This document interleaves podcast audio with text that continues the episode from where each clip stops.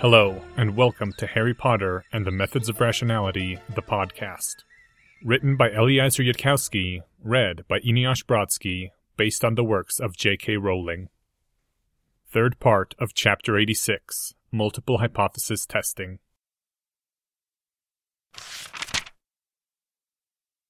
Moody's grin was more like a snarl. Three in the morning work for you, Albus. Lockhart should be at his home tonight.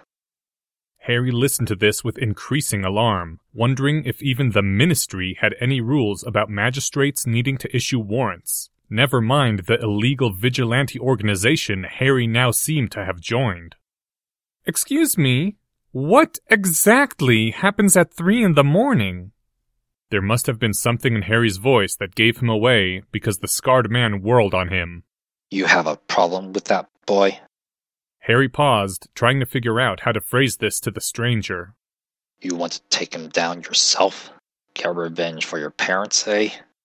No, Harry said as politely as he could. Honestly, look, if we knew for certain he was a willing host of you know who, that's one thing. But if we're not sure and you're heading off to kill him. Kill? Mad Eye Moody snorted. It's what's locked up in his head that we need from him, boy. Moody tapped his forehead. If we're lucky, Voldy can't wipe the sucker's memories as easy as in his living days, and Lockhart will remember what the Horcrux looked like. Harry mentally noted down the word Horcrux for future research. I'm just worried that someone innocent, what sounds like a pretty decent person if he did do all that himself, might be about to get hurt. Horrors hurt people. Bad people if you're lucky. Some days you won't be lucky, and that's all there is to it. Just remember, dark wizards hurt a lot more people than we do. Harry took a deep breath. Can you at least try not to hurt this person? In case he's not. What is a first year doing in this room, Albus? demanded the scarred man, now whirling to face the headmaster. And don't tell me it's for what he did when he was a baby. Harry Potter is not an ordinary first year. He has already accomplished feats impossible enough to shock even me, Alastor. His is the only intellect in the Order which might someday match that of Voldemort himself, as you or I never could. The scarred man leaned over the headmaster's desk. He's a liability, naive, doesn't know a bloody thing about what war's like. I want him out of here and all his memories of the Order wiped before one of Voldy's servants plucks him straight out of his mind. I'm an Occlumens, actually. Mad Eye Moody directed a narrow look at the headmaster, who nodded. And then the scarred man turned to face Harry, their gazes meeting. The sudden fury of the legilimency attack almost made Harry fall off his chair, as a blade of white hot steel cut into the imaginary person at the forefront of his mind. Harry hadn't had a chance to practice since Mr. Bester's training, and Harry very nearly lost his grip on the imaginary person the back of his mind was pretending to be, as that person's world turned into searing lava and a furious probe of questions. Harry almost lost his grip on only pretending to hallucinate, only pretending to be the imaginary person that was screaming in shock and pain as the legilimency tore apart his sanity and reshaped him to believe that he was on fire. Harry managed to break eye contact, dropping his eyes to Moody's chin. You're out of practice, boy. Harry wasn't looking at the man's face, but his voice was deadly grim. And I'll warn you of this but once. Voldy isn't like any other legilimens in recorded history. He doesn't need to look you in the eyes. And if your shields are that rusty, he'd creep in so softly you'd never notice a thing. Duly noted, Harry said to the scarred chin. Harry was more shaken than he'd have admitted. Mr. Bester hadn't been anywhere near that powerful, and had never tested Harry like that. Pretending to be someone hurting that much had. Harry couldn't find words for describing what it felt like to contain an imaginary person in that much pain, but it hadn't been normal. Do I get any credit for being an Occlumens in the first place? So you think you're all grown up already, eh?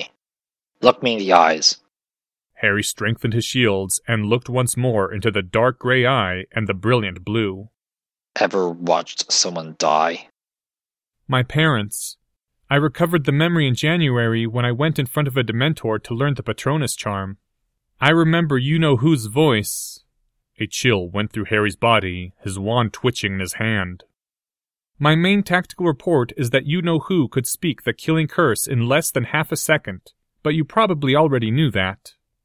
There was a gasp from Professor McGonagall's direction, and Severus's face had tightened. Alright. A strange, thin grin twisted up the lips within the scarred face. I'll make you the same offer I'd make any trainee or land one touch on me, boy. One hit, one spell, and I'll concede your right to talk back to me.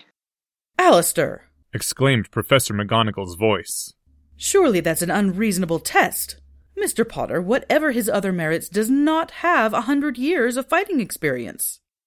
Harry's eyes made a lightning dart around the room, passing over the peculiar devices, glancing past Dumbledore and Severus and the sorting hat, settling briefly here and there.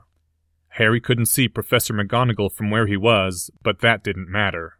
There was only one device he'd really wanted to look at, and the point of all the other glances had just been to conceal which one.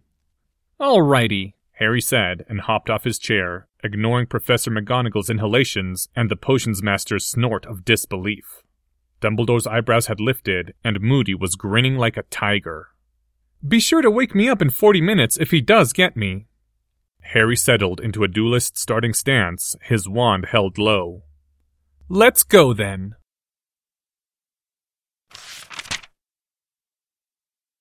Harry opened his eyes, his head feeling like it had been stuffed with cotton wool. Everyone else was gone from the headmaster's office, the flue fire dimmed.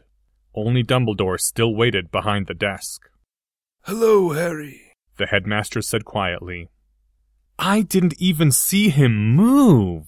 Harry marveled, muscles creaking as he sat up.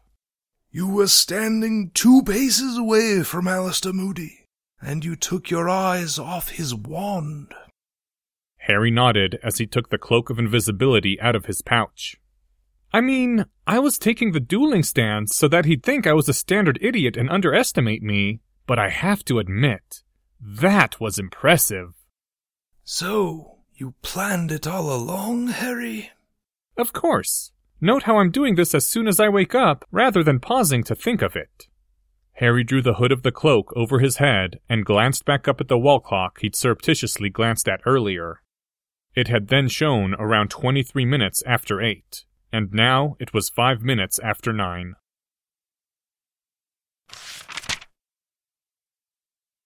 Minerva stared as the boy put himself into the dueling stance, his wand held low. For a second, Minerva wondered if Harry might possibly. No, that was completely ridiculous. It was Mad Eye Moody, and that was beyond impossible. Of course, that was what she'd thought about his partial transfiguration, too. Let's go then, Harry said, and fell over. Severus gave a single chuckle. Mr. Potter has his points, I must confess, though I would never say it while he was awake. And if you repeat the words, I shall deny them, for the boy's ego is quite large enough already. Mr. Potter does have his points, Mad Eye, but dueling is not among them. Mad Eye's own chuckle was lower and grimmer.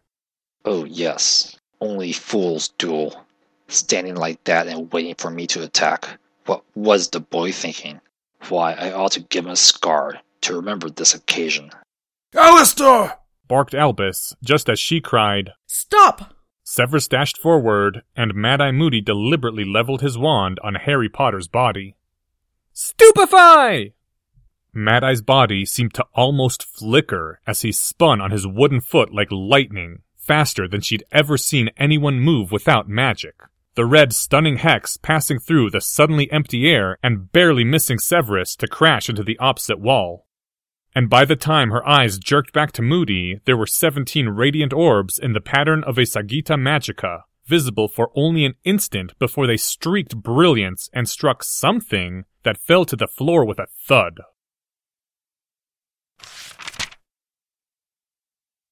Hello again, Harry. I cannot believe that guy's reaction time, Harry said, brushing off his cloak as he stood up from where he'd been lying invisible on the floor, unseen by his previous self. I can't believe his movement speed either.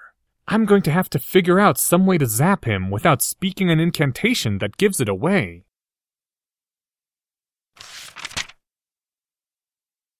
And then Mad Eye ducked hard and fast, his hands hitting flat on the floor. She almost didn't see the two tiny white threads passing through the space he'd been, but her eyes went to the blue spark when the threads impacted on one of the headmaster's devices. And by the time she managed to turn her eyes back, Mad Eye had spun smoothly up to his feet. His wand was dancing unseeably fast, and there was another thudding sound.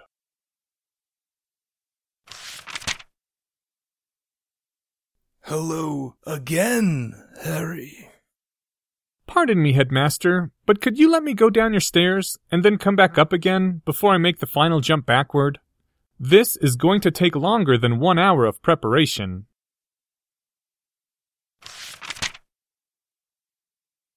Minerva gaped at Mad Eye Moody, who hadn't lowered his wand in the slightest, and Severus had a look on his face that was almost like shock.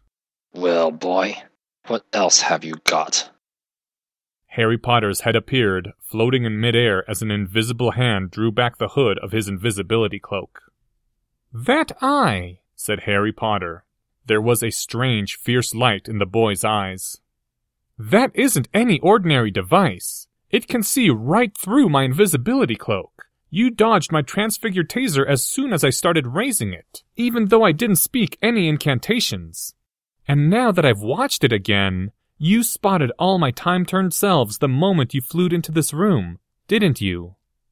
Mad Eye Moody was smiling, the same teeth-bared grin she'd seen him wear as they'd faced off against Voldemort himself. Spend a hundred years hunting dark wizards and you see everything. I once arrested a young Japanese who tried a similar trick. He found out the hard way that his shadow replica technique was no match for this eye of mine. You see in all directions, Harry Potter said, that strange fierce light still in his gaze. No matter where that eye is pointing, it sees everything around you. Moody's tiger grin grew wider. There's no more of you in this room now. Think that's because you'll give up after this time, or because you'll win? Any bets, boy? It's my final attempt because I decided to stake my last three hours on one shot. As for whether I win, there was a blur filling the whole air of the headmaster's office. Mad Eye Moody leapt to one side with blinding speed, and an instant later Harry's head darted backward as he cried, Stupefy! Three shimmers in the air went past Harry's moving head, just as a red bolt erupted from Harry's location, shooting past Moody as he dodged in yet another direction. If she'd blinked, she would have missed it the red bolt making an angled turn in midair and slamming into Moody's ear. Moody fell. Harry Potter's floating head dropped to the height of a first year on their hands and knees, then dropped further to the ground, his face showing sudden exhaustion. What in Merlin's name just. So you went to Flitwick then? The retired Auror was now sitting in a chair, drinking long draughts from a restorative in a bottle he'd taken off his belt. Harry Potter nodded, now sitting in his own chair instead of perched on an armrest. I tried the defense professor first, but. The boy grimaced. He wasn't available. Well, I decided it was worth risking five house points, and if you say a risk is worth it, you can't complain when you have to pay up. Anyway, I figured that if you had an eye that saw things other people couldn't see, then as Isaac Asimov pointed out in Second Foundation, the weapon to use is a brilliant light. Read enough science fiction, you know, and you'll read everything at least once. Anyway, I told Professor Flitwick that I needed a charm that would make a huge number of shapes, bright and flickering and filling the whole office, but invisible so only your eye could see them.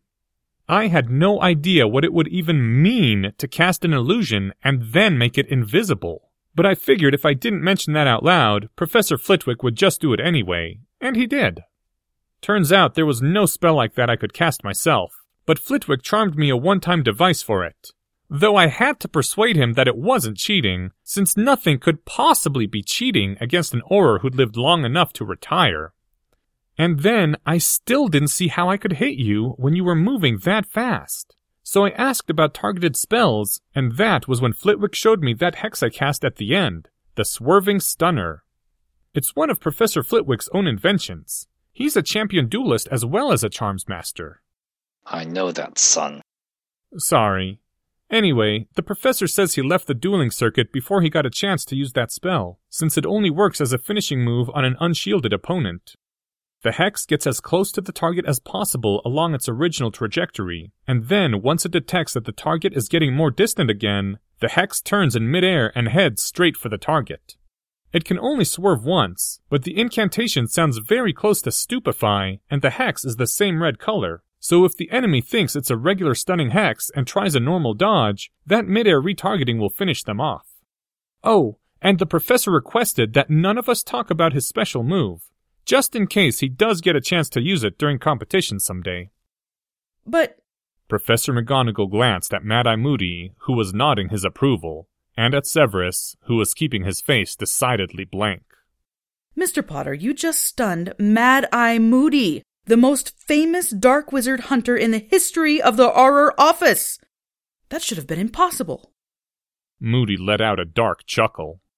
What's your answer to that one, kid? I'm curious. Well, first of all, Professor McGonagall, neither of us were fighting seriously. Neither of you? Of course. In a serious fight, Mr. Moody would have dropped all my copies immediately without waiting for them to attack. And on my side, if it was actually necessary to take down the most famous Auror in the history of the office, I'd get Headmaster Dumbledore to do it for me. And beyond that, since that wasn't a real fight. Harry paused. How can I put this? Wizards are used to duels where people fight back and forth with spells for a while. But if two muggles with guns stand in a small room and fire bullets at each other, then whoever hits first wins. And if one of them is deliberately missing his shots, giving the other person one chance after another, like Mr. Moody gave me one chance after another, well, you'd have to be pretty pathetic to lose. Oh, not that pathetic. Moody said with a slightly threatening grin. Harry didn't seem to notice. You might say that Mr. Moody was testing me to see if I would try to fight him or try to win. That is, whether I'd carry out the role of somebody fighting, use standard spells I already knew, even though I didn't expect the consequences of that action to be victory, or if I'd search through unusual plans until I found something that could win.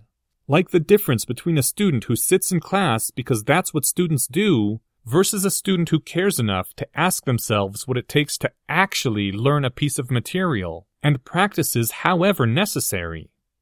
You see, Professor McGonagall? When you look at it that way, realize that Mr. Moody was giving me chances, and that I shouldn't attack in the first place unless I think I can win, then I don't come out looking so well, since it actually took me three tries to get him.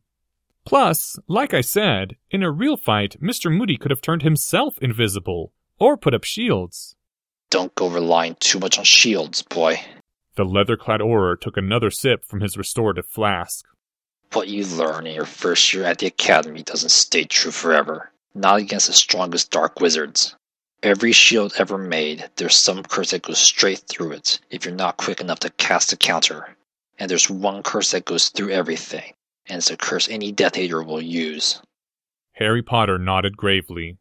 Right, some spells are impossible to block. I'll remember that in case anyone casts the killing curse at me. Again. That kind of cleverness gets people killed, boy, and don't you forget it. A sad sounding sigh from the boy who lived. I know. Sorry. So, son, you had something to say about when Albus and I go after Lockhart? Harry opened his mouth, then paused. I won't tell you how to run a war, the boy who lived said eventually. I don't have any experience at that. All I know is that there are consequences. Please be advised that my own assessment is that Lockhart is probably innocent. So if you can avoid hurting him without too much risk. The boy shrugged. I don't know the cost. Just please, if you can, be careful not to hurt him if he's innocent. If I can. And you're aiming to look through his mind for evidence about the Dark Lord, aren't you? I don't know what the rules are in magical Britain about admissible evidence, but everyone's always guilty of breaking some law or another. There's just too many laws. So if it's not about the Dark Lord, don't turn him into the ministry. Just obliviate him and go, okay? Moody frowned. Son, nobody gains power that fast without being up to something. Then leave it for the ordinary Aurors, if and when they find evidence the ordinary way. Please, Mr. Moody, call it a quirk of my muggle upbringing, but if it's not about the war, I don't want us to be the evil police who break into people's houses in the middle of the night, rummage through their minds, and send them off to Azkaban. I don't see the sense of it, son, but I suppose I could do you the favor. Is there aught else, Alastor? inquired Albus. Yes, about that defense professor of yours. Hypothesis Gilderoy Lockhart. End.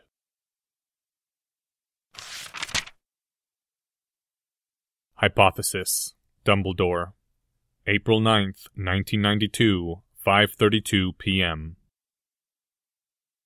As Professor Quirrell slowly raised up his tea, the teacup jerked in midair, sending the dark translucent liquid just barely slopping over the side, so that only three single drops crawled down the side of the teacup.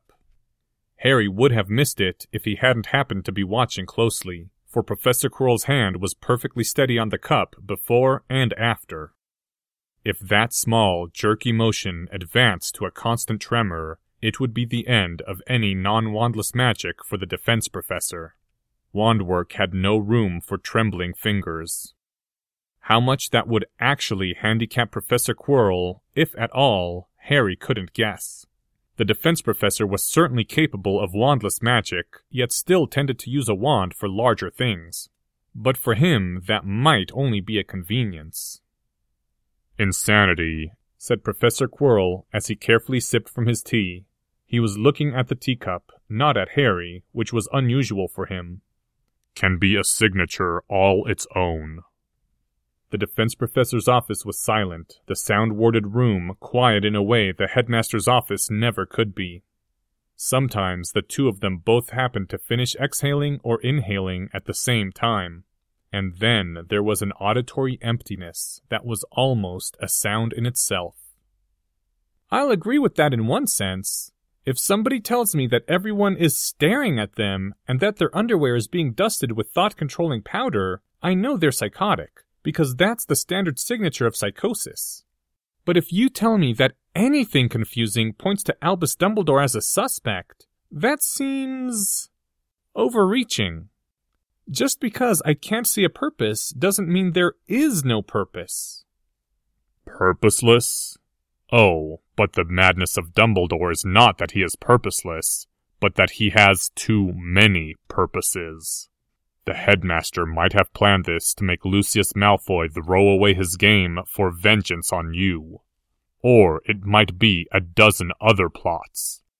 Who knows what the headmaster thinks he has reason to do when he has found reason to do so many strange things already? Harry had politely declined tea, even knowing that Professor Quirrell would know what it meant. He'd considered bringing his own can of soda, but had decided against that as well after realizing how easy it would be for the defense professor to teleport in a bit of potion, even if the two of them couldn't touch each other with direct magic. I have seen a little now of Dumbledore. Unless everything I have seen is a lie, I find it difficult to believe that he would plot to send any Hogwarts student to Azkaban. Ever. Ah, the defense professor said softly, the tiny reflection of the teacup gleaming in his pale eyes. But that is another signature, Mr. Potter. You have not yet comprehended the perspective of a man like Dumbledore. If he must, in some sufficiently noble cause, sacrifice a student, why, who would he choose but she who declared herself a heroine? That gave Harry some pause. It might just be hindsight bias, but that did seem to concentrate some of that hypothesis probability mass onto framing Hermione in particular. Similarly, Professor Quirrell had predicted in advance that Dumbledore might target Draco. But if it's you behind all this, Professor, you might have shaped your plans to frame the headmaster and taken care to cast suspicion on him in advance. The concept of evidence had something of a different meaning when you were dealing with someone who had declared themselves to play the game at one level higher than you. I see your point, Professor, Harry said evenly, giving no hint of his other thoughts.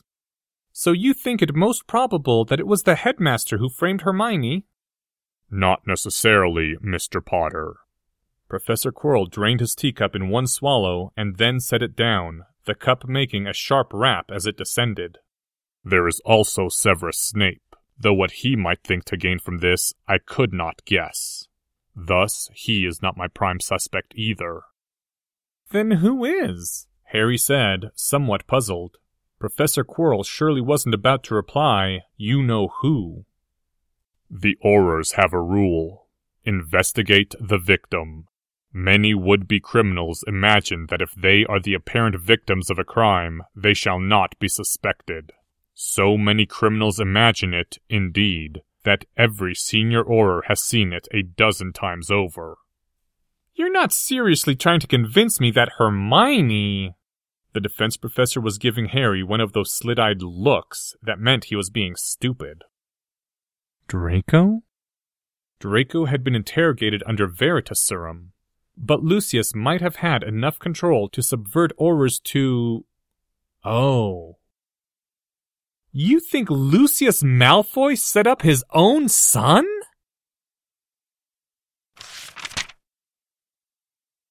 End third part of chapter 86. Thank you to the following people Mad Eye Moody. James. Dumbledore, Drake Walker. Minerva McGonagall, read by Autumn Rachel Dryden. Severus Snape by Brian Jones. This chapter's original text, production notes, and attribution links, along with archives and much more, can be found at hpmorpodcast.com. If you would like to learn more about the art of rationality, please visit lesswrong.com, an online community of aspiring rationalists founded by Eliezer Yudkowsky. Some sound effects used are courtesy of the Free Sound Project. The music used is Catch That Goblin by Skaven. Thank you for listening, and come back next week for the fourth part of Chapter 86 Multiple Hypothesis Testing.